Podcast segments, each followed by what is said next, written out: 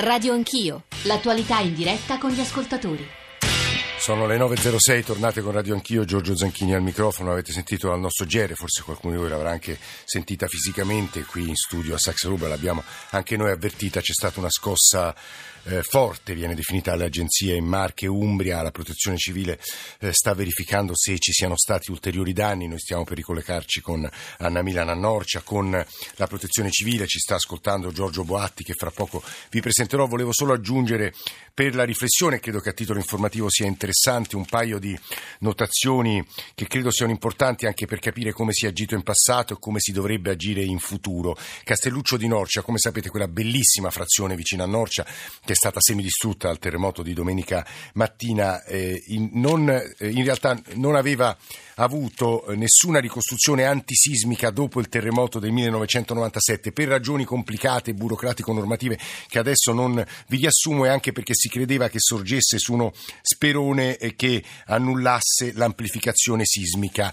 E poi c'è un altro aspetto che mi pare importante, eh, hanno resistito in diversi centri vicino a Norcia, credo a Norcia stessa, le case che, hanno, che sono state poi restaurate con criteri antisismici dopo il terremoto del 97 ed erano le prime case. Le seconde case, che invece, siccome appunto non c'erano i soldi, non hanno subito quel tipo di interventi, in realtà sono crollate hanno subito dei danni ingentissimi. Questo credo serva anche da lezione per i provvedimenti che il governo eh, ha preso nell'ultimo Consiglio dei Ministri e sta per ribadire, in parte modificandoli in un Consiglio dei Ministri e in provvedimenti che arriveranno entro 72 ore, che includerebbero, da quello che abbiamo letto nelle carte, anche le seconde case. Prima di andare a Giorgio Boatti, siamo con Francesca, anzi con Anna Anna Milan che sta a Norcia può raccontarci che è successo. Anna, buongiorno di nuovo.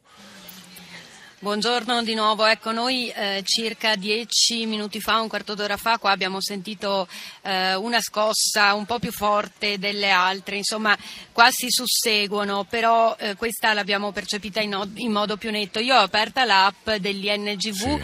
Eh, che mi dà scossa Macerata magnitudo 4,7, eh, quindi provincia Macerata, comuni.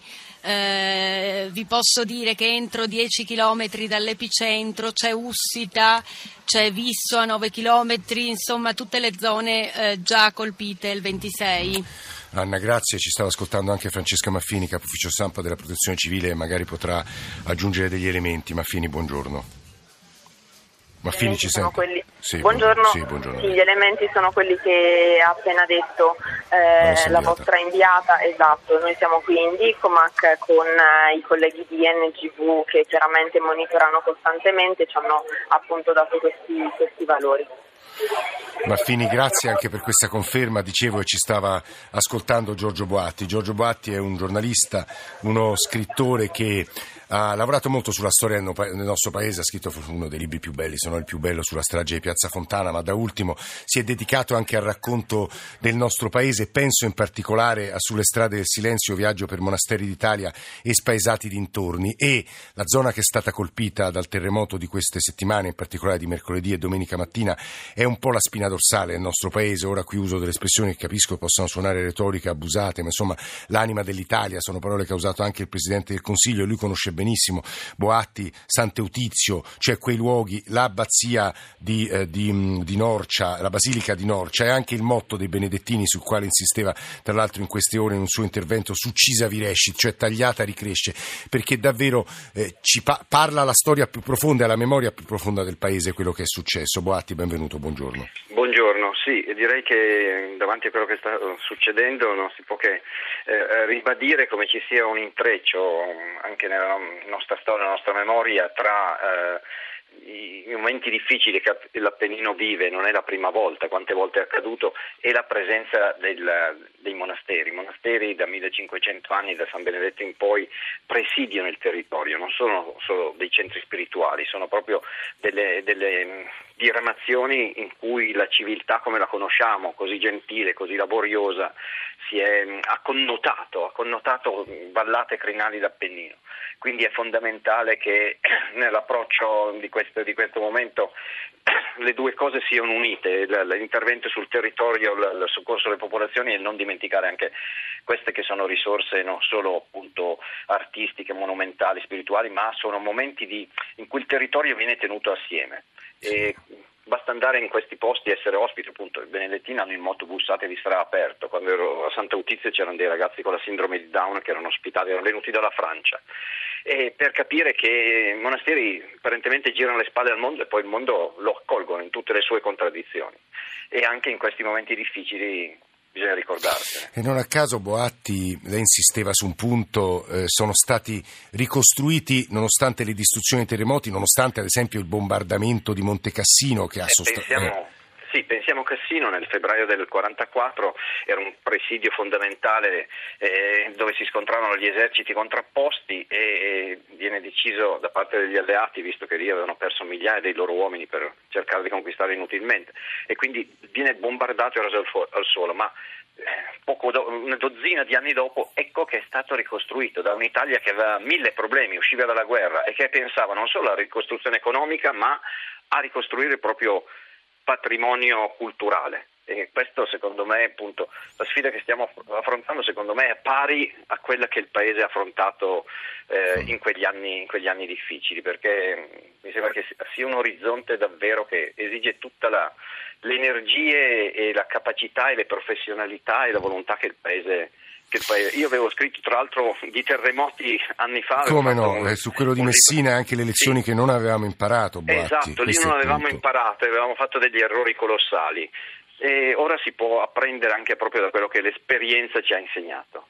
Quali errori colossali non dobbiamo ripetere, Boatti? Ma secondo me bisogna proprio in questo momento mobilitare le risorse di conoscenza. Ne parlo oggi in un bell'articolo Vittorio Emiliani. Eh, eh, il Paese ha delle conoscenze rispetto non solo appunto come tecnicamente affrontare la, la, difesa antisismica, chi andava nei paesi che sono stati investiti dai terremoti di questi giorni, vedeva che il lavoro fatto nel 97 sulle abitazioni è stato un lavoro importante, credo che abbia avuto un suo ruolo nel eh, ridurre il numero delle, delle vittime. Ecco, eh, noi abbiamo conoscenze e professionalità nel settore della protezione eh, dei monumenti. Pensiamo a quello che è stato fatto sempre pochi anni fa attorno alla, alla Basilica di Assisi. Quindi eh, c'è, c'è, un bagaglio di conoscenze che va mobilitato e il Paese ne dispone.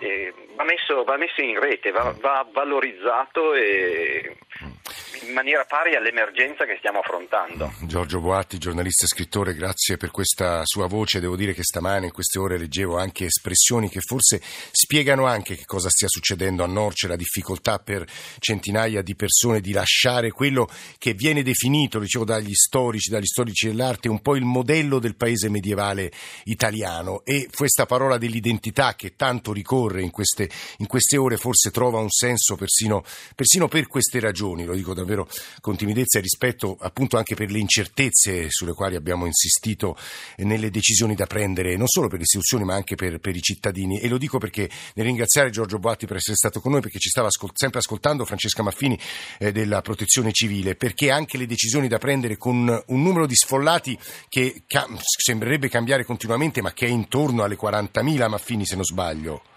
allora, il numero delle persone che sono fuori casa è evidentemente elevato. Noi abbiamo contezza del numero delle persone che sono assistite, che è un numero comunque in evoluzione costante tra le strutture eh, a livello comunale messe in piedi per la prima accoglienza, alle strutture ricettive sia nella zona del lago Trasimeno individuate dalla Regione Umbria a quelle della costa marchigiana e questo è un numero intorno o superiore 15, alle 15.000 persone. È chiaro che però tutto quello che eh, viene messo in piedi eh, in queste ore, a partire dalle verifiche di agibilità che dovranno essere fatte, servirà per avere contezza da una parte delle persone che realmente non possono più rientrare nella propria abitazione e quindi tarare la risposta sia per l'accoglienza nel medio termine sia poi chiaramente per la ricostruzione. Maffini, mi aiuti eh, per gli ascoltatori a definire quello che potrebbe essere una sorta di cronoprogramma, e cioè nelle zone che, eh, in cui i cittadini vogliono, le cittadine eh, vogliono restare eh, container fino a Natale in attesa che arrivino eh, le casette di legno di cui ci parlava pochi minuti fa il commissario Errani e poi casette di legno fino alla ricostruzione che purtroppo, come sappiamo nel caso dell'Aquila, dura anni, Maffini, giusto? Eh, sì, la durata della ricostruzione chiaramente dipende dalla, dal grado di devastazione e quindi da, da, tutto ciò che bisogna mettere in campo. Per quanto riguarda la parte assistenziale è immediata, è partita subito sia quella nelle strutture come dicevo prima sia nelle, eh, sono state allestite anche le tende sociali. La soluzione delle strutture alberghiere lontano dalle zone epicentrali è stata quella immediatamente valutata come più abbordabile e subito disponibile perché i container cui vi riferivate e che sono stati annunciati dal Presidente del Consiglio eh, saranno, si, si, farà di tutto affinché siano disponibili appunto a partire da Natale. Comunque ci saranno queste eh, settimane dove non sarà possibile avere subito queste soluzioni. È per questo quindi che le strutture alberghiere sono state individuate come la prima risposta, la migliore possibile per garantire un'adeguata accoglienza. E poi da subito si continuerà a lavorare perché non dimentichiamoci che il lavoro dell'individuazione delle aree la, l'ordine per le casette è partito chiaramente subito dopo per la scossa del 24 agosto, quindi su eh, quanto già messo in piedi si continuerà allargando chiaramente il bacino a tutti gli altri comuni che sono stati successivamente coinvolti. Francesca Maffini, grazie davvero, responsabile ufficio stampa della protezione civile, ci stava ascoltando per l'ultima testimonianza, l'ultimo tassello di questo racconto, stamane più breve perché stiamo per dare la linea a Malmo eh, per la messa di Ognissanti, eh, c'è il pontefice Papa Bergoglio, lo sapete, alla nostra trasmissione L'ora di religione.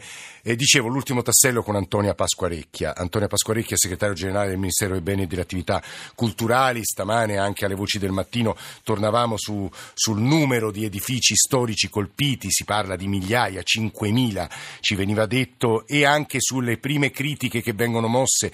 Antonia Pasquarecchia, sulle quali io vorrei che insomma, lei ci dicesse la sua impressione, la, la sua valutazione. Cioè, leggevo stamane Salvatore Setti su Repubblica parlare parlare della mancanza di storici dell'arte e di carte, eh, ma leggevo anche diverse critiche in queste ore sul fatto che dopo il terremoto del 24 agosto non si è puntellato perché occorrevano troppi permessi, frenavano le soprintendenze, insomma problemi con, con i quali noi tre problemi, peraltro devo dire in qualche caso anche rallentamenti ragionevoli perché si interveniva su emergenze architettoniche preziosissime. Pasqua Ricchia, buongiorno. Buongiorno. Buongiorno a lei. Ci aiuti a capire qual è il quadro generale, il numero di edifici storici colpiti e gli errori eventualmente fatti e da non ripetere. Allora, noi abbiamo avuto dopo il terremoto del 24 agosto 2400 segnalazioni di danni a edifici di interesse culturale, non solo edifici vincolati, ma anche edifici non vincolati che pure eh, potevano avere un interesse culturale. E su questi edifici noi abbiamo svolto una serie di attività che poi eh, però si sono allargate a macchia d'olio anche ad, altre, ehm, ad altri impegni.